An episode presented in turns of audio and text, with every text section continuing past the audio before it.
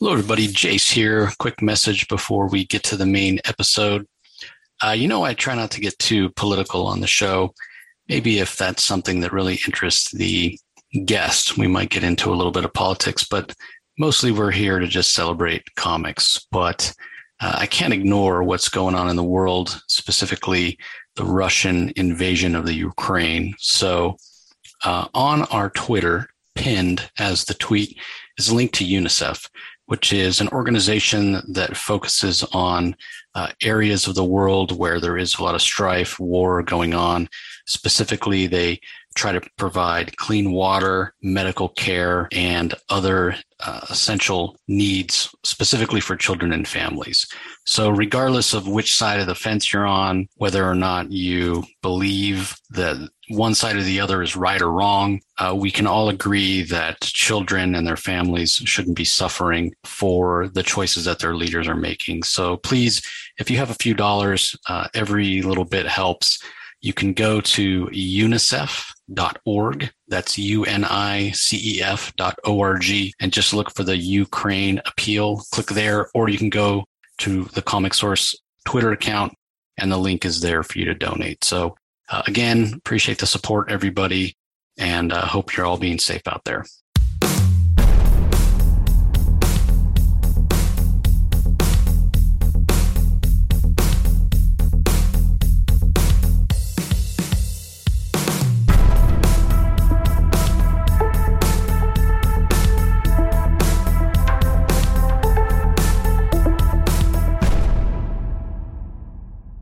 Hello, everybody. Welcome to another Comic Source Comic Boom collaboration. This is our spotlight on War for Earth 3, which kicks off this week from DC Comics with War for Earth 3, issue number one of two. Uh, and then we have the first tie in, which is Suicide Squad number 13. So I'm going to go ahead and give the uh, credits for both issues because I'm not sure we might jump around when we when we talk about them. So the War for Earth 3, part one uh, is written by writers Robbie Thompson and Dennis Hopeless. We have art by Steve Pugh, Dexter Soy, and Brent Peeples. Colors by Matt Herms. Letters by Josh Reed, Travis Lanham, and Simon Bowland. For Suicide Squad, it's the regular, for the most part, the regular team uh, of writer Robbie Thompson, but Dennis Hopeless, Hopeless joins him on this issue as well. And then regular art team Eduardo Pansica and Julio Ferreira and then Dexter Soy on his own for some of the pages, Marcelo Maiolo on colors, Wes Abbott on letters. Uh, yeah, a lot of goings on in this issue. It's what um, what Suicide Squad and uh, it's been leading up to this for a while. Uh, we also saw some hints about what's going on with Suicide Squad and Earth Three in the Future State story and this is even going back. If you listen to our uh, our DC spotlight today, you heard Rocky mention it. Even going back to pulling in some elements of the uh, Crime Syndicate miniseries that Andy Schmidt wrote. So a lot of moving parts here. Um, but overall, I got to say I wasn't a I wasn't a big fan. So I'll be on on that side of the fence. Rocky firmly in the other camp. So uh, yeah, you you really seem to enjoy this. I did. I did. Uh, now, there's a couple of criticisms I have. Uh, there is uh, there is a uh, all the covers to this series are connecting, uh, but nonetheless, uh, this opening cover for War for Earth three, issue one of two, it has Nightwing on the cover. Nightwing doesn't even he's not even in the issue. so you know, again, it's a nitpick, but I, I, w- I wish, you know, I, I love connecting covers when they do it, and, and these connecting covers are kind of cool. But Nightwing isn't actually in this issue. Obvi- uh, obviously, Talon is, and so is Owlman, but not Nightwing. Nightwing, I guess that's a teaser. He's going to end up at some point, presumably. But in any event, minor nitpick. Um, uh, I'm I'm not a, I'm also not a big fan of the variant covers. I, I, I really don't like the alternate cover. I don't know who the artist is here, but I'm not really a fan of these alternate covers. There's one with the Flash and Johnny Quick. That one's uh, Liam Sharp, surprisingly. Uh, yeah, no, I, didn't I really recognize it as. Sure, that's yeah, actually the, one of the better ones. Yeah. Yeah. But uh but uh, what's one, one thing I do like is that I like there's a little bit of synchronicity here between and continuity between Andy Schmidt's six issue Crime Syndicate run and and what Robbie Thompson and Dennis Hopeless are bringing to this series, War for Earth three, and and right away we're told something that we didn't really know before, and this takes place that that Ultraman has been, they've been he's been sort of the crime syndicate has ruled the Earth ruled Earth 3 for 10 years. So right away, we know then, because we know Andy Schmidt's six issue Crime Syndicate series was really the origin, the, the first formative years of the Crime Syndicate. So knowing that the, the Crime Syndicate's been in charge for 10 years here is actually quite, quite telling. And, and so a lot of the stuff that we know happened and a lot of the questions that we have at the end of Andy Schmidt's uh, Crime Syndicate six issue series, we know that a lot, we know that a lot could have happened in the last 10 years so that it won't necessarily screw up anything that we've read in that series, which I like. This series starts off with Ultraman and Power Ring, you know, sort of in front of a bunch of like almost like worldwide oligarchs, corporate oligarchs that are paying tribute to Ultraman, and you could see actually a picture of Johnny Quick, who is dead, uh, uh, beside Ultraman and Power Ring. So we know that this is consistent with Andy Schmidt's run because uh, Johnny Quick died in, in that series. And this issue starts off right away with Ultraman wiping out, killing, killing off all these these oligarchs, these corporate oligarchs, and uh, it's kind of funny. Power Ring even jokes about it that you know he, he basically made them fry them like pieces of bacon, scared them, scared their descendants will be terrified, and and Ultraman then takes off, and just as he he flies back to his like you know satellite in the sky where he gazes down at the at all the people of Earth three because he's their he's basically their their ruler.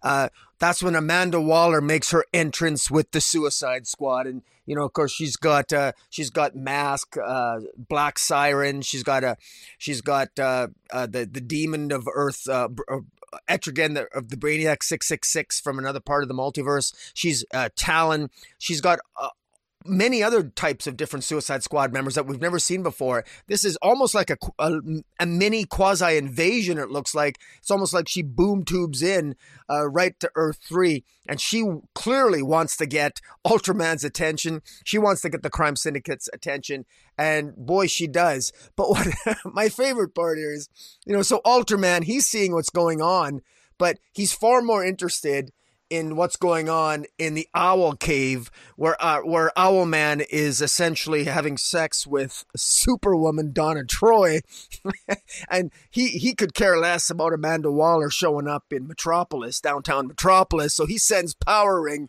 to deal with Amanda Waller. Meanwhile, he flies down, and Donna Troy Superwoman is is clearly playing a game here with Ultra. I mean, Owlman is their little sex toy. I mean, and he's tied up with her sort of like whatever you call it. I think her. Um, they don't call it. It's not. She doesn't have a magic lasso. I think they call it the. I don't know the lasso of compulsion or whatever it is because it's it's it's it's her her her lasso. Clearly, Owlman. I don't think it really bothers him that he's tied up by Donna Troy. I mean, I figure Donna Troy, if she wants to tie me up, she can do that anytime. I mean, Owlman certainly seems to enjoy it, but Ultraman does not. He's abs- he's absolutely pissed off about this. Donna Troy is clearly trying to to antagonize Ultraman. It, she's playing games with him, and he's he's fed up and sick of it. And this is very much playing into something that Donna Troy, like Grant Morrison, did this in his hardcover compilation of Earth Two. This this this sexual sort of game that that that Superwoman plays, whether she was Lois Lane under Grant Morrison or Donna Troy under Andy Schmidt here and Robbie Thompson and uh, Dennis Hopeless's uh, iteration, it's still played to, to, to really great effect. Uh, Amanda Waller here makes they make quick uh, quick work of Power Ring. Quick, uh, they basically the uh, the the Black Mask comes along and um, and basically incapacitates Power Ring and it's, it's quite, Black Hand. I'm sorry. Thank you. The Black Hand. Yeah. Uh, meanwhile, uh, meanwhile, uh, Owlman and Donna Troy are basically putting their clothes back on, while Ultraman, you know, you know, he he's all fed up and he crashes into the headquarters and he's all, you know, he's all pissed off. And Amanda Waller, I know you hate Amanda Waller, but Amanda Waller, it's so obvious that Amanda Waller is is playing the crime syndicate. She's planned for this. She's she's planning this. I mean, she's playing them like a fine violin. I mean, she knows exactly what she's doing. and uh, she knows what's going on, and it's almost as if she knows of the sexual politics that's going on between Owlman, Ultraman, and and um, and Superwoman, because she interrupts them, she gets their attention again, and dismissively, Ultraman and Superwoman, Ultraman sends Owlman over to over to deal with Amanda Waller, and uh, and of course he wants to deal with uh, Donna Troy, and of course he's all pissed off. Now Owlman here, the, the one the one thing that sort of throws me off a little bit here is Owlman is played like an idiot. He's played for a fool here, and he's not very intelligent. And that's what I really find odd because in Andy Schmidt's incarnation, Owlman was very intelligent. He was sort of like the he was uh he was like the he's like he is like the Batman of the Earth 3, but here he's kind of played for a fool. And he, he's you know, he, he he's basically a sex. He doesn't stand up like he doesn't stand up for himself. I mean, he he always he always seemed to have more gravitas and more agency and more. Uh, he was uh, a force to be reckoned with intellectually. That he what he lacked in superhuman prowess that Ultraman had, he more than made up for with his intellect. And it was the one thing that I always thought attracted Donna or Superwoman to him. But here he comes across like a fool, and it's his. Uh, and it, it actually ends up, you know, having him be defeated quite handily. Owlman is almost made a mockery of in this particular issue, which fans of the Crime Syndicate might take offense to. Having said that, I think it kind of works. Now, Owlman does uh, attack Amanda Waller. He's taken out essentially between Black Siren and, and Ma- Mask. And meanwhile, uh, meanwhile, while that happens, uh, you know, Superwoman and Ultraman are looking on and they're, they're seeing that both Owlman and Power Ring are defeated. And right away, you see Superwoman. She's all upset because, you know, he's mine. Owlman is mine. Because she's, you, you get a feeling that she has maybe some feelings toward Owlman that maybe go beyond just him being a sex toy to her.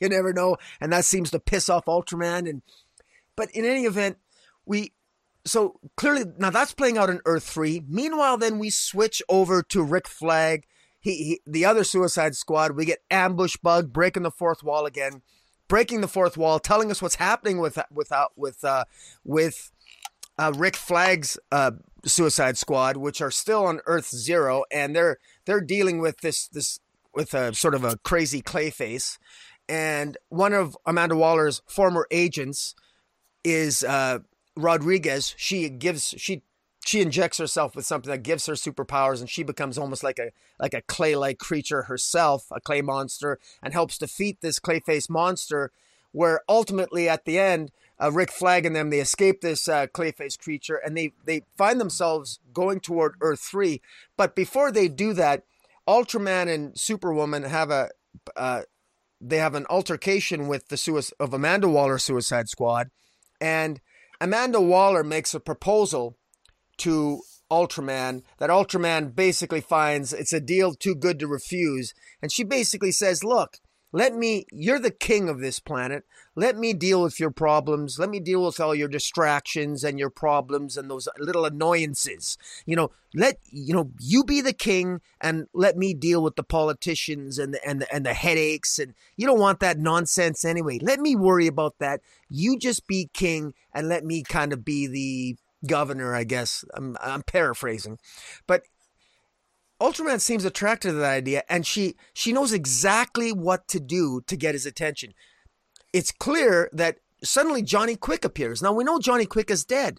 Well, how is Johnny Quick alive? Well, we know leading up to this that Amanda Waller has used Lazarus resin to resurrect numerous members of, uh, you know, to keep to bring back to life numerous members of the Suicide Squad, and Lazarus resin has been used throughout the DC universe in other in various titles already and and playing out in, in, numerous titles, including Robin and Suicide Squad, et cetera, et cetera.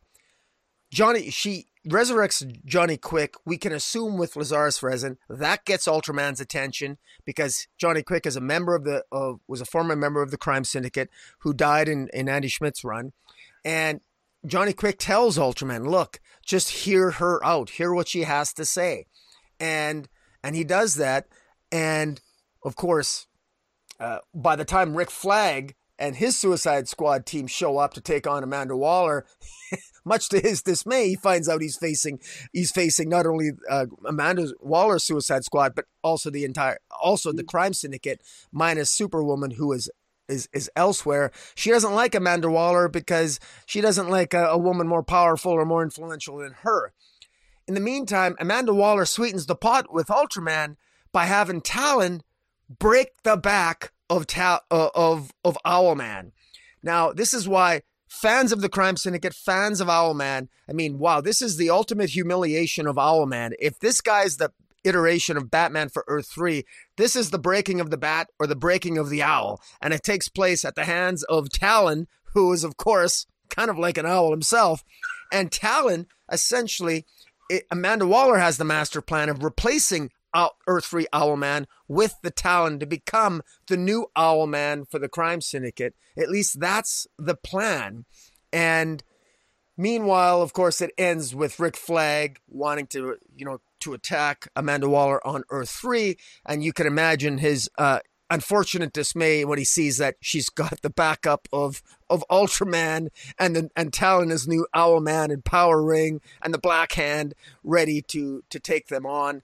And uh, this leads in, of course, to this is the first part, and this leads in into Suicide Squad 13. This is I I love this. I love the excitement of this. I love the build up to this. Robbie Thompson and Dennis Hopeless, they're not pissing around. We, we get right into the action. They don't. I, I don't think a lot of this needs to be explained. I, I I thought it was easy to follow. I've been following this from the beginning anyway. I'm having fun. I'm actually really curious to know what you didn't like about it. I know you don't like Amanda Waller, but what don't you like about the story? Well, first of all, I didn't think that uh, Owlman's characterization was super out of character like you did. Uh, I took it as sort of um, maybe a little bit of a hangover from the lasso of Persuasion. Uh, so, oh, you know, yeah, yeah, it's entirely possible. Uh, I also thought the exact opposite of you in terms of um, of uh, Donna's reaction, Superwoman's reaction when she sees uh, Owlman defeated, and she says, "No, he's mine." Um, you know, you, you mentioned that it, you thought it hinted at some some genuine feelings. Again, I, I took it as exact opposite. She couldn't give a shit about Owlman you might be or. Ultraman. They are only playthings to her. And you know how how dare you try to manipulate or puppet string or do anything with with stuff that belongs to me? Keep your hands off my stuff. She doesn't even see. She does not see Ultraman nor Owlman as as people. They're just property. Don't touch my property.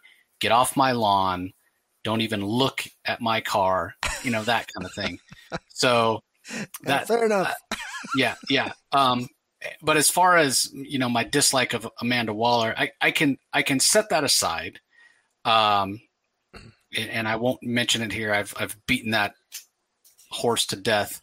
Um, but let's set that aside and let's just talk about Amanda Waller in, in terms of what her motivations are, you know, wh- why she does what she does. I saw somebody, I think it was Newsarama that recently wrote an article about her and you know what a great character she is. Maybe it was on, maybe it was actually for the DC website. Regardless, uh, it talked about why she does what she does, how she doesn't take any crap from anybody, and at the end of the day, it's all about this distrust of superpowered people wanting to to get power back in the hands of the average citizen and protect America at any cost.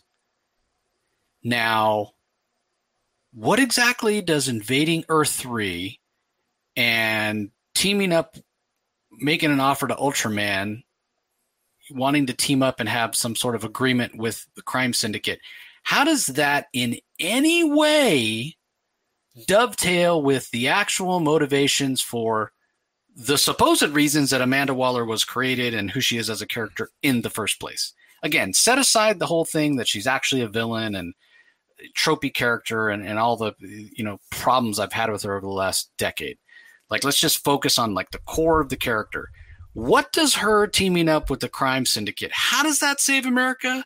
How does that put power back in the hands of the average Joe? She's doing this for Amanda Waller, and I don't I don't see how it can be spun in any other way. She's doing this because she wants to consolidate power for herself. I don't see how it can be. And again, I mean, up to this point in the story, with that caveat, right? Like maybe down the line it'll be explained. Oh, she's actually going to once she has Earth three under her thumb, she's actually going to use it to fight the Great Darkness or something like that and save her. Like that could that entirely could be possible. But up to this point, from what I've seen in these first couple of issues, uh, from what we've seen in Future State, Suicide Squad, with her machinations and puppet stringing or whatever, it just seems like, you know, she's like Doctor Doom. So uh, that doesn't that doesn't work for me. Um, also, I didn't find like you didn't find the characterization of Owlman to be that accurate. I didn't actually find the characterization of um, of Ultraman to be that that on point. Uh, completely on point with the whole jealousy. He's kind of a meathead, you know, watching uh, Owlman and Superwoman get it on and being all pissed off, and you know, to the point of, hey, Earth Three is being invaded. He doesn't care about that. He just cares that the woman he wants is having sex with somebody that's not him. Totally on point. What's not on point is some non superpowered person who comes and invades his Earth. How dare they? And then makes him an offer oh, you don't want to deal with blah blah blah, you know, the the, the everyday minutia of ruling. No, he, he wouldn't care. He doesn't care about the everyday minutia of ruling. He just ignores it. He doesn't care if the trains run on time. He's Ultraman. How dare you question? How dare you say he can't do it all? Uh, so, hey, non superpowered person stand in front of me making this offer, zap with my heat vision, and you're dead. Game over that's to me that's ultraman that's oh, what we don't do. we don't know what we, we never we don't know what else she we told him after johnny quick told ultraman to hear her out remember she has lazarus resin and we know that kara his his his his his uh, cousin is uh is in a coma like state or is arguably or possibly even dead and she doesn't could be matter. resurrected doesn't, too doesn't matter doesn't matter I, I don't think she i don't think she gets to her second sentence he doesn't he doesn't care he doesn't listen but Johnny Quick's back. So what? He doesn't care about. He doesn't. Ultraman doesn't care about anybody but Ultraman. And so well, no, he cares about family. I mean, that was a that was a stab. Mm, he cares. He, he, he doesn't want to be alone. That's why he was so devastated when his uh when uh, Kara died. Yeah, but he can't. In, in but he can't run. admit.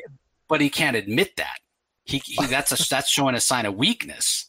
Yeah. So uh, yeah, to me, this idea that that Ultraman would would t- and the don't forget about the other part of Ultraman's personality, this addiction to kryptonite that causes uh, severe paranoia. He doesn't. You're right. He doesn't like to be alone. He, uh, but he doesn't trust anybody. Uh, so I, I can't imagine him him making any agreement for any reason whatsoever with Amanda Waller because his paranoia just wouldn't allow it. So uh, again, th- this is just my how I interpret these characters and, and why it didn't really work for me.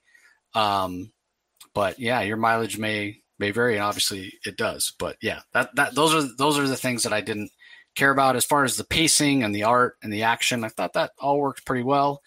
Um, I actually probably enjoyed the Suicide Squad issue that we're about to talk about a little more. Um, but yeah, this is just isn't uh, it isn't for me. But then again, I I kind of knew that going in. I, I knew I wasn't really going to like this because I didn't like it when we got it in Future State, and I haven't liked yeah. uh, the Amanda Waller aspects of what uh, Robbie Thompson has been doing in in Suicide well, Squad. It's interesting that you t- mentioned Future State because I, I will say that one of the things that doesn't quite line up with Future State, at least not yet, and maybe it never will, is that in the Future State, the the crime syndicate they were all taken off. They they were all seemingly killed. They were all killed. We were told they were killed and they were in stasis tubes in, in Suicide Squad Future State. Now, that's no longer such a big deal since we know that it's Lazarus resin. And we know that because Johnny Quick was revived, presumably um, Amanda Waller has brought Lazarus resin with her to Earth 3. So maybe at some point, you know, uh, maybe the you know maybe the the future that took place in the future state Suicide Squad that that will actually happen, but I don't think it will anymore. I don't think that that is a future that's actually going to happen. So that's a little wonky there. I'm choosing to just ignore it and enjoy this adrenaline rush of the series so far because the wild cards here, it's just it's a wild card to me that we're going to end up, you know, after Suicide Squad, we're going to be going over to the Flash, and then we're going to be, you know, we got some we, we, we got some we're gonna we might have some wonky crossovers here, and I'm still surprised that we're gonna end up seeing Nightwing at some point, apparently. But in any well, it, cl- it crosses over with Teen Titans Academy too. yeah, there it? you go. Yeah, so even that's a little bit wonky to me. How are we gonna get Teen Titans Academy in this? Um, yeah, it's. But anyways, it's it, it's fun though. It, it's probably the one thing that might might actually make an issue of Teen Titans Academy really fun. but but yeah, but but yeah, well, obviously uh, our, our mileage has varied on that. But uh, uh, you want to start us off with the Suicide Squad issue 13? No, take it away. Go ahead and do the recap. Okay, um, all right. Yeah, I will I, say, I, I the one thing I will say before you dive in, there is a time jump um, uh, between the end of the that issue and the beginning of this one in terms of the, the Suicide Squad issue opens up with them licking their wounds after having gotten their butts kicked. Yeah, the Rick Flag su- Suicide Squad. Yeah, yeah, that's exactly right. And and the uh, the, the, the manner in which uh, the manner in which uh, uh, uh Robbie Thompson and Dennis Hopeless uh, uh, craft the narrative in this issue is that they they there are time jumps where they they, they show the aftermath with Rick Flag and and Bloodsport clearly you know getting rid of a lot of blood, and Mirror Master is an absolute mess. And you can tell they got their, their butts handed to them in this part two of War for Earth 3. The battle sequences here are really excellent. I mean, uh, one of the my favorite characters turning is is Black Siren. I mean, she spends boy that boy. I tell you what. Um, she uh, she is constantly screaming and taking out the bad guys. but I really like the way this works here. I the, the and and, Peacemaker and Ambush Bug again. So Ambush, you know, it's interesting. You know, Ambush Bug is a character who's constantly breaking the fourth wall. And I know that there are some people who really don't like Ambush Bug. They they feel he breaks the fourth wall a little bit too often, and sometimes he can get a little bit annoying. But he I don't find that he takes us out of the story. Some people disagree with me on that and feel that you know him breaking the fourth wall all the time is maybe a little bit too excessive. But I, am I'm, I'm having fun with it.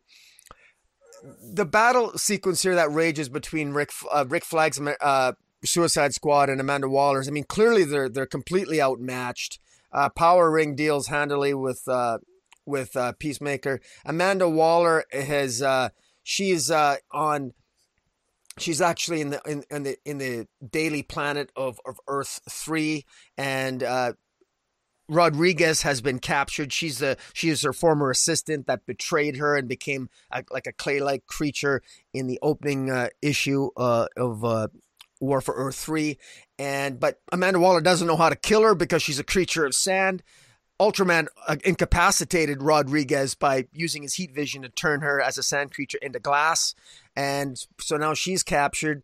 And and it shows that that sequence is, is shown here to, to good effect, going back and forth, saying how all showing how Rick Rick Flag's Suicide Squad, how they were all defeated. There's actually a kind of an interesting sequence where Mirror Master. I, I like the way that uh, Robbie Thompson and Dennis Hopeless choreographed sort of the fight scene here with with with Rodriguez being turned into glass with heat vision, but the moment you turn into glass, well, Mirror Master can use the glass fragments to escape to take Rick Flag and Bloodsport to basically escape, and that's essentially what they do. Meanwhile, of course, we got Match and Nocturna having sex in literally in hell. and and they're they're actually yeah. What about the whole uh, mashup that we get of the Demon Etrigan and Brainiac. Brainiac 666. Uh, that's new, right? I've never seen that before on Earth 3. I didn't know that Brainiac and Etrigan were. So basically, Brainiac is in. He's the one that has the curse of Etrigan the demon on I, Earth 3? I actually don't. I should have thought of that. I, I, don't have my multiversity with me. He might not be from Earth 3. He might be from another Earth. Because remember, Amanda Waller ha, has, was recruiting uh, Suicide oh, Squad right. members from all the multiverse. Right. So he might be. Yep. I suspect he's from another uh, Earth. That makes sense. Yeah. But uh, I, you know, I would have to double check that. Uh, but you piqued my curiosity. But uh, I like I like seeing this sort of like this playful, uh, sort of like love, you know, uh, love signs of affection between Nocturna and Match. It's it's a it's it's very different between the type of affection you see between Owlman and Superwoman in the opening issue, and you, and so I actually like that here that you're you're kind of getting a sort of a you're getting pieces of, of both worlds here, and in any event, uh, Amanda Waller, of course, wants to. Uh, she basically. Uh, Amanda Waller underestimates the power of love because Nocturna, you know, because Match is basically. Amanda Waller took the memories away from Match because Match was falling in love with Nocturna, and she basically, because Match is kind of a clone, Amanda Waller took away his memories, and you thought sort of he became more of a, a, soldier of Amanda Waller, but Nocturna kisses him and sort of snaps him out of it and sort of brings him back. And um, and uh, so so that's interesting. So there are potential wild cards there. Meanwhile, there's a huge revelation, which I think is awesome because I, am glad that Owlman isn't dead. I wasn't sure if they were going to kill Owlman. I'm thinking, my God, are they going to replace Owlman with with Earth Zero Talon? Uh, but no, they're not. It looks like Talon, of course. We know that Talon and uh, uh, Culebra, we know that they don't like. They're always working against Amanda Waller, and they still are. And their master plan is to actually use Owlman, who is still alive. Talon did not kill him. He's still alive. They want to use Owlman to find out the secrets of the crime syndicate, to find a way to take down Ultraman, who's, of course, the most powerful person on Earth 3, the Superman of Earth 3. And this is where I mean Owlman is really played for a fool. And and again, I, I can't emphasize enough how, how, how much of a genius level intellect Owlman was. Certainly, he was played that way in in uh, in in uh, Grant Morrison's version, in even Andy Schmidt's version, Owlman was was quite intelligent. Even leading up to Death Metal, uh, in in Death Metal, yeah. also was, forever forever evil as well. He was that's right. Yeah. That's right. He was yeah. genius level intellect. Here he jokes that he doesn't even know what a computer is, that it's a, he calls it, that thing's a television. Uh, what am I, a tech bro?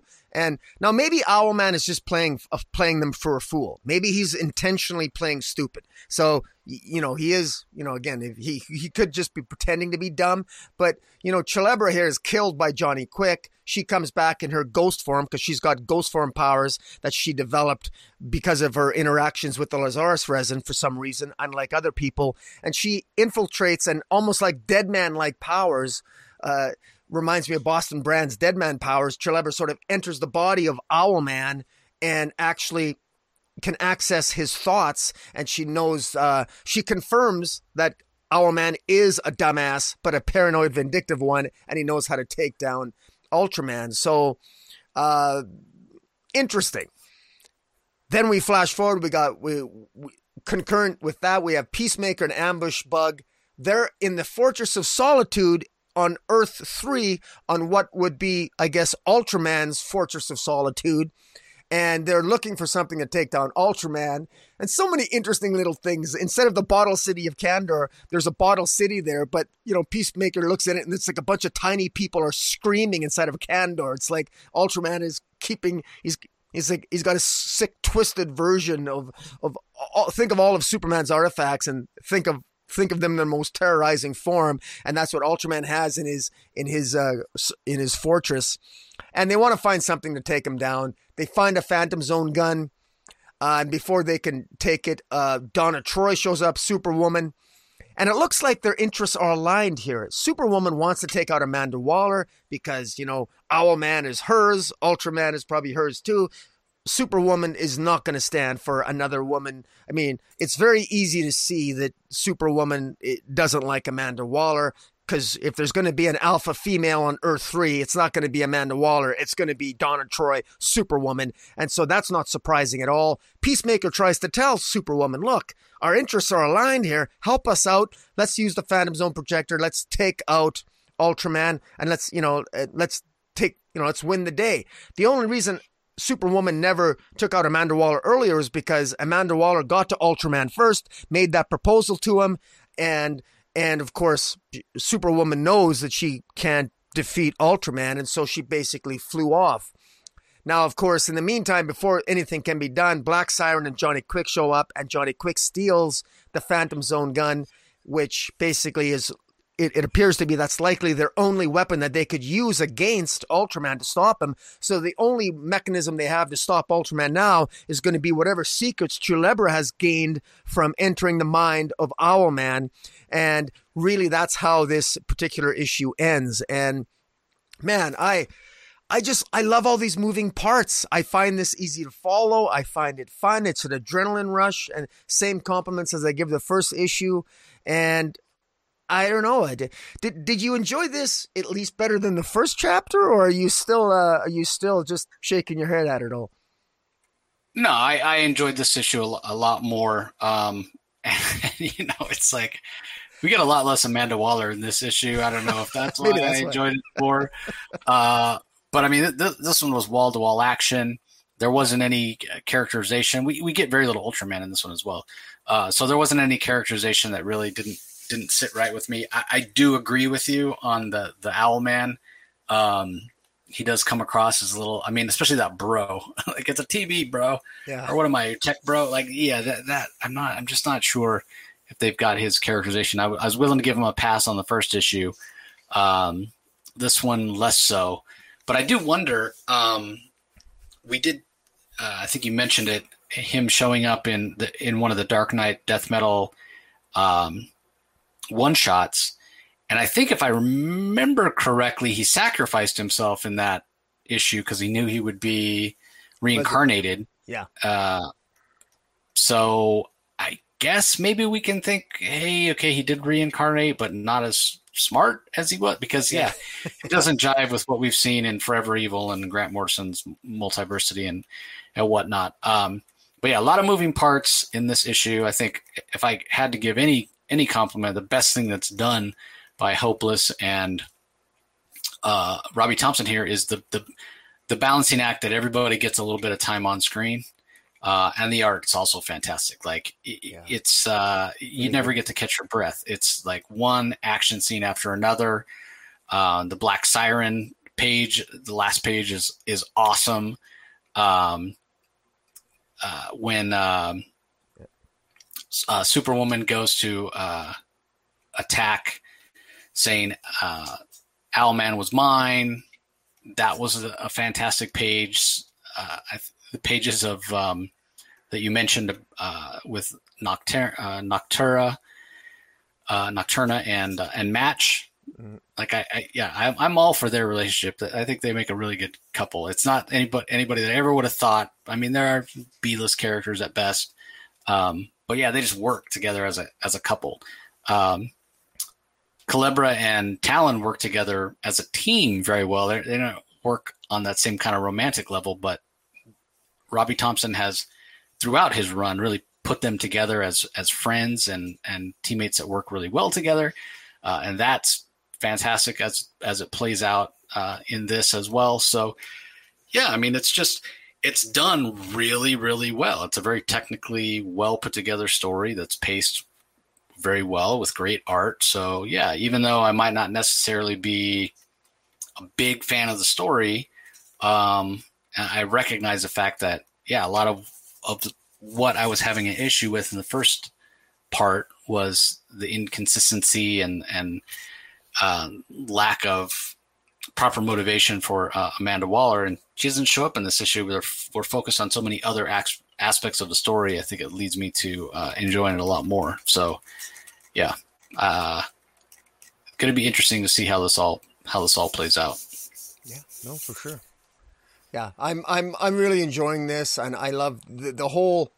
Uh, I'm just th- this feels what I like about this. It's done in a month too. We're not going to be waiting forever for it and that's what I really like about it. And like I said, it's I just you know, and and even the covers, I, I like the fact that a little bit of uh, forethought was put into the covers, so it'll be fun to collect all the issues and put them side by side. I mean, there's the there's the cool fanboy aspect of that. And uh, even though I'm not, I'm a little disappointed maybe with some of the alternate covers that I see. The bottom line is the connecting covers are kind of cool. And we're going to be getting Flash, Teen Titans Academy crossover. That just seems like this is such, this is the oddest kind of, if you'd have told me we had a crossover between Suicide Squad, Flash, and Teen Titans Academy, I thought you were crazy. But here we are, War for Earth 3 of all things. And this is actually, I think this is just a, a pleasant surprise. And so far, these first two issues, I just, I'm really curious to see how things end up. And, uh, and the, because it's, it almost, oh my God, they would have to really screw this up for me not to like it already because I, because I want the crime syndicate to kind of get the upper hand at the end because I want Earth 3 to end up being evil bastards on Earth 3. That's that's the whole point of Earth 3. And Amanda Waller is kind of if she's kind of a, a, bastard jerk. I know you don't like her. I Earth Three is probably the best place for Amanda Waller. She I don't know why she just doesn't move there and call it a home. I mean, I, I mean, so and her true machinations. I don't think we really know what they are yet. Maybe we do, maybe we don't. But I'm hoping because you you alluded to something Jay said. I think was uh, I think very uh, very astute, and that is that uh, that something's not really. I mean, why does Amanda Waller care about Earth Three? I mean, because you, are right. I mean, normally she's all about you know government control. She likes she's a control freak. She she's she she doesn't have a particularly great relationship with metahumans. She puts and when she does deal with them, she prefers them with bombs in their heads or being controlled with Lazarus resin. I mean, she's just she's not someone who likes to relinquish control. And here she is going to Earth three, dealing with, you know, could you could you could you be on a planet that has more crazy superhumans than Earth 3 and they're all about control. So it's odd that she would go there of all places and yet you know we know we know what happens in the future state but I can't imagine her and remember in future state it suggested at the end that she went there to to to give Earth 3 its own Superman through with with Match. Or but he wasn't Match in future state. We just knew him as Connor. And so, but that that's that's a different future now because he's we know he's Match, we know he's not Connor, and and we know and Talon was killed. Talon was Batman in in the future state, and there was so much that was different. Like there was things it it doesn't quite add up the future state issues, and so. I almost, and you and I have talked about this before, how it's almost as if it's better if we forget future state ever happened because it, it sort of, it taints our, the flow of of this of the of the present series. But in any event, I'm enjoying this, and I and I hope other people are too. Yeah, it's going to be interesting to see the Flash issue, which comes up next. I think it's what seven thirty eight. Uh, I think is uh, the next issue. Uh, um, or yeah. seven sixty eight. I think. Uh, uh, anyway, I mean, yeah, just just because it's Jer- it's Jeremy. This is a, somewhat of a darker story. Yeah. Uh, and it's Jeremy Adams writing this. So uh, we've talked to we've talked about Jeremy Adams' Flash run extensively, and we've talked to Jeremy himself about it. And you know, clearly that is a uh, a series that is much more hopeful, much more bright, you know, much more light in tone. So having this dark story crossover with that, I'm going to be really curious to see uh, how it plays out. I'm looking for the issue. I think it's I guess it's a couple weeks out. 780, Flash 780. Yeah. Yeah. So we'll see. War for Earth three, part three. Yeah. Well, I know I'm I'm in for the long haul. I, I, I this is definitely another one of those things. I I suspect I'll be picking up a trade at some point as well because it seems like a lot. It seems like a lot of fun, and because I I would love I I I miss the days of the annual uh, JSA jail JSA JLA crossovers between Earth One and Earth Two. I would love to have an annual battle between Earth One and Earth Three, or Earth Zero and Earth Three, or just you know, I, would like. I, I, if I was an editor at DC, it would be mandatory. We have to have the crime syndicate pissing somebody off every year in, in a comic book. but yeah, that's fair. Yeah. All right. Any last thoughts? Uh, no, man. I just um I'm you know kudos to uh I I was I I don't know the influence that Dennis Hopeless has had. I it it feels like Robbie Thompson to me. It feels like Robbie Thompson's is I mean I've been enjoying his writing. I'm not. I'd be interested to hear an interview with Robbie Thompson to see what what type of collaboration him and Dennis Hopeless have had. Like what what ideas were Dennis Hopeless's, which ideas were, Ro- were Robbie Thompson's. Because if I didn't know better, I wouldn't know that Robbie Thompson had any uh, writer collaborating with him on this. But uh, I can tell you that uh, in my view, Dennis Hopeless hasn't uh, at least in my view, hasn't really taken away. I think he's, if anything, maybe he's added something fresh and new to the the narrative. And uh, you know, and again, because there's been there's been some naysayers of Dennis Hopeless's Marvel work, and I'm not really all that familiar with his Marvel work. I enjoyed his Spider Woman, uh, but you know, uh, he's got some naysayers over it that that that Marvel that kind of warned me and said, well, you know, you you know, it's Dennis Hopeless, so it's you know, it's probably not going to be very good. And I'm thinking I don't know. I'm reading this and I'm really enjoying this, and I, I've you know so far I got a shit eating grin on my face, and I'm I'm I'm enjoying the run so far. So, you know, look until he until he does something uh, that that annoys me. I mean, kudos to Dennis Hopeless, uh, Robbie Thompson, and the art here is fantastic. I'm enjoying it. Yeah, so two issues this first week. You know, coming out on March first. Nothing the second week of March on the 9th or 8th, I guess it would be. And then, yeah, we've got part three with Flash 780 on the 15th. And then on the 22nd, we've got the Teen Titans Academy issue, which is uh, part number four.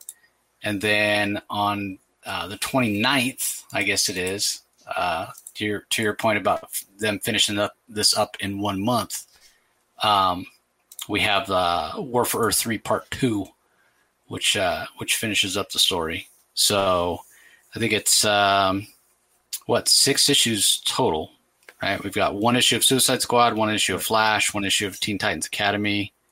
Oh no, so I guess only uh, only five issues. Five, and then yeah. two, yeah, two two issues yeah. of yeah of War for Earth three. So yeah, we'll see how it, it plays out. Um, yeah, very curious about that Flash issue in a couple weeks with, with the hopefulness of that. Uh, Rafa Sandoval's, or uh, not Rafa Sandoval, he's the artist, but um, Tim Sheridan's Teen Titans Academy has has sort of been all over the place in tone. So I don't think that this will really impact that one way or the other. So Yeah, I, yeah. Well, I, that that touch that closes things out for the week. I, I'm I'm glad that we separated this out. I, I I'm glad that we did this. I know that we usually have a longer DC uh, review weekly uh, review, but I.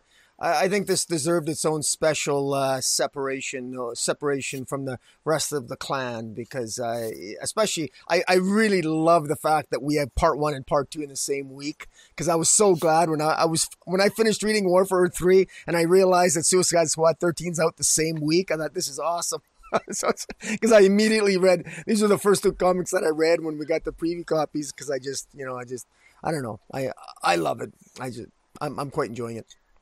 Yeah, I mean, I'm glad I've I've read had to had to read part two also because I enjoyed it so much more than part one. I mean, the the biggest aspect of this that we didn't really mention, but we probably should, is uh, what are going to be the long lasting consequences of this, specifically for the Suicide Squad um, and Amanda Waller, because that that might be the long lasting legacy of this, whether it ends up being a memorable memorable event or not because we know that Suicide Squad, this version of Suicide Squad, this this uh, volume, is ending with issue fifteen.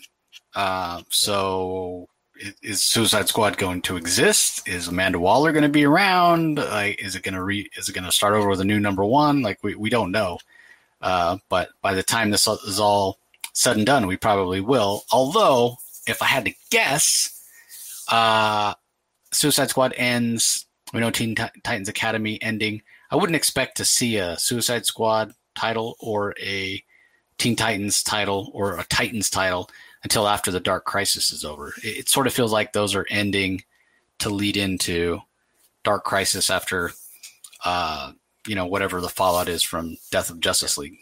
Yeah, I agree with you. I, I also think, and, and I'm obviously just speculating, but I think I, I wonder if maybe the success of the Peacemaker TV show has would have some impact on the decision making because the Suicide Squad series does seem to be has have, have its own tale that it, because it initiated and started and was connected to Earth Three right out of the gate with Future State. and with dealing with multiple incarnations of more than one Suicide Squad. I think it it maybe suffered from maybe not being entirely new reader friendly, and because of the success of Peace the Peacemaker TV show, maybe if they're there's they're unquestionably I think it's clear they're going to bring Suicide Squad back in some form in the next 6 months to a year. One could almost guarantee that.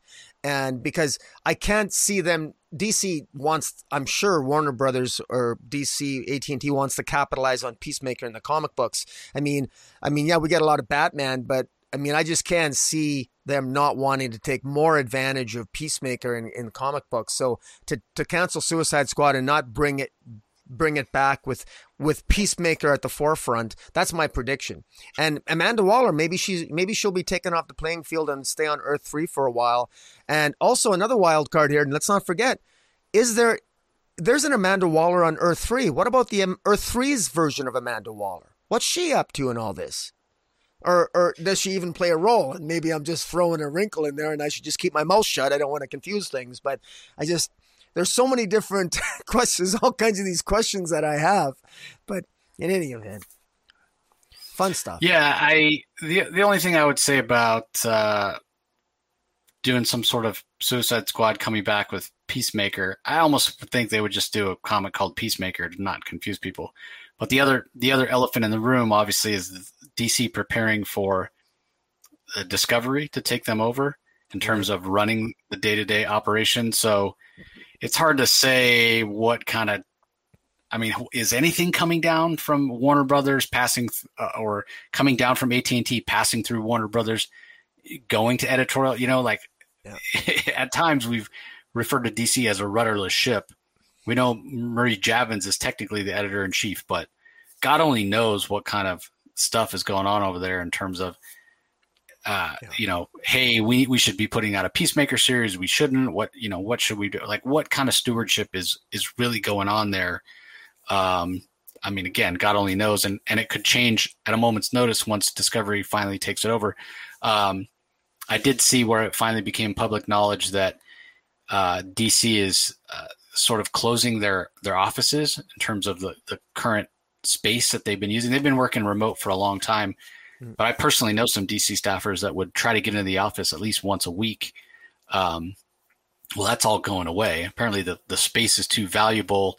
And with all the layoffs and the fact that they've been able to work remotely all this time without a big impact in productivity, I guess the powers that be that Warner Brothers is like, well, why are we giving them an office that they don't need and aren't using? So they're taking that away and they're uh, apparently they're going to be in an office space that's more of a shared office space, you know. So it's just a bunch of generic desks, and no nobody is like, okay, this is Joe's desk, and this is Stephanie's desk, and this is Bill's desk. You just go in and sit down at a desk when you're when you happen to be in the office once a week or twice a week or whatever it is, and you just use whatever desk is available. But not everybody is there at the same time. Um, so it's not. It's a little mercenary in execution um, you, you, you, gotta, I gotta wonder though. Like I, I remember, you know, I read stories about back in the day during the, you know, sixties, seventies, and eighties, where comic, you know, comic uh, writers and artists they they would all work in the same building and and when they talked about yeah. they, didn't, they, didn't, need to have summits and they didn't need to have this because you were you were constantly talking to each other and, and you were in the in the lunchroom and you were communicating like that and and now now it wasn't really like, it wasn't really like that though. Like that that that whole myth of the Marvel bullpen where the writer and the artist were, you know, both had nah. Even then, they were freelancers and a lot of they worked at their at their own studios or they worked at their own homes and yeah, they'd come into the office all the time, but it wasn't other than CrossGen, uh, because that was part of you know the incredibly lucrative salary that Mark Alessi uh, provided was that yeah he really did want that. And i think that's part of the reason that crossgen was so successful early on but it led to its own problems. But yeah, I, I, get i get your point um, but it, it, it, it's a little bit of a of a myth. Um, but yeah i think don't get me wrong there are some people that like to work from home. Certainly with the way gas prices are right now that's a that's a plus. But i also know there's I, I personally know some dc uh, staffers that wanted to be back in the office, and now they're apparently they're not even going to get that chance, at least not on a permanent basis. At least not soon. I mean, who knows? But again, this is this is all subject to change when Discovery takes over, and Discovery could say, "Hey, we got all this office space for you over here." But apparently, the DC offices took up like three spaces, um, you know, in the Burbank area, and I, and I I've never seen the inside of the offices, but uh, anybody who follows DC on social media or some people like George Perez, for example, recently visited there. They, there was a bunch of pictures of him and Marv Wolfman in the lobby. Jim. Lee posts pictures all the time. Like it's a really cool spot. And now that goes away. That that bothers me a little bit. Yeah. No, I well, like I said, I mean, I guess a new again another another corporate shift so soon after AT&T taking over now Discovery. Yeah. I mean, I mean uh, at some point when we already had a huge kerfuffle, we had we already had a bunch of layoffs and now are we to are we to have more layoffs? or or if we're not layoffs, are we just to have like replacements? Are we to have another creative shuffle? Uh, I mean, it's it's really I really have to wonder because I know Discovery Discovery AT and T made the decision they did because Discovery might have more experience in dealing with tele might have more experience in dealing with TV and intellectual property and pu- publishing maybe presumably. I mean, I I don't know. I've I like to I, I choose to be positive about it, but you know, I, I it makes me wonder what's what things are going to look like because you know what because it's it's a little bit bothersome. Like we, you know, what what is DC going to be publishing one year from now? I mean, you know, we we the farther the farthest ahead we've gotten on the advertising is is Dark Crisis. What happens post Dark Crisis? I mean, that's only like that's less than that's like four months away. I mean, holy moly! Uh, and we don't. Well, you've heard the rumors. Have you heard the rumors about some giant DC merger? I've I've is uh, well is is that fake news? I guess not. you mean DC merging I, with who? Well, that's the thing. Like nobody wants to say. Nobody wants to say. It's just there's been rumors that they're going to merge. So does that mean that the the comic division is going to fold completely and get folded in with something else? Some other creative feel like I I, I have no idea. Yeah, I, I, I have no idea. But all I know is this: Warner Brothers is never going to sell it. Like any of those stupid rumors you hear about, Marvel's going to take them over, Disney's going to buy DC. Yeah. No, Warner Brothers and what parent company, even though Discovery will be calling it day to day shots and we'll have a huge influx in investment capital, AT and T still is the majority stakeholder they will never sell DC Comics. It, the value of the IP is too valuable. So it happens every time these rumors start. I see people on Twitter, oh, Marvel's going to buy them, Disney's going to buy them. No, that will never, ever happen. Yeah, I know. ever. And I, and I suspect to, that the Batman movie is going to be very successful because I it, yeah. the reviews are awesome and I want it to make a billion dollars. Yeah, Disney would have to buy AT and T, which that would never happen because AT and T owns too many things that, by law, Disney's not allowed to own because of governmental regulations. How many networks you can own, how many broadcast stations you can own, stuff like that. So yeah. that's not that's never going to happen. So, anyway, that's neither here nor there when we're talking about the War for Earth 3. We hope you guys uh, enjoyed it. Don't forget to go check out our other DC Spotlight episode that came out today for all the other books. Uh, and yeah, that's going to do it for this episode, everybody. We hope you enjoyed it. We'll talk to you next time. See you later. You can find the Comic Source podcast on Spotify, Apple Podcast, Stitcher, Google Play, or whichever podcasting app you prefer. Please tell all your friends about us, subscribe, and rate us. The ratings really help with our visibility and our ability to reach new listeners, especially five star reviews on Apple. Also, be sure to visit us at lrmonline.com to join the conversation, access the show notes, and discover all our other great pop culture content. If you want to email us, the email address is thecomicsourceblog at gmail.com, or you can follow us on Twitter, twitter.com forward slash the comic source. Do a search for the comic source on Facebook and Instagram to follow us on those social platforms. All three spots are great places to find out when we release new episodes as well as follow all our convention coverage. So, once again, we want to thank everyone for listening, and we'll talk to you next time.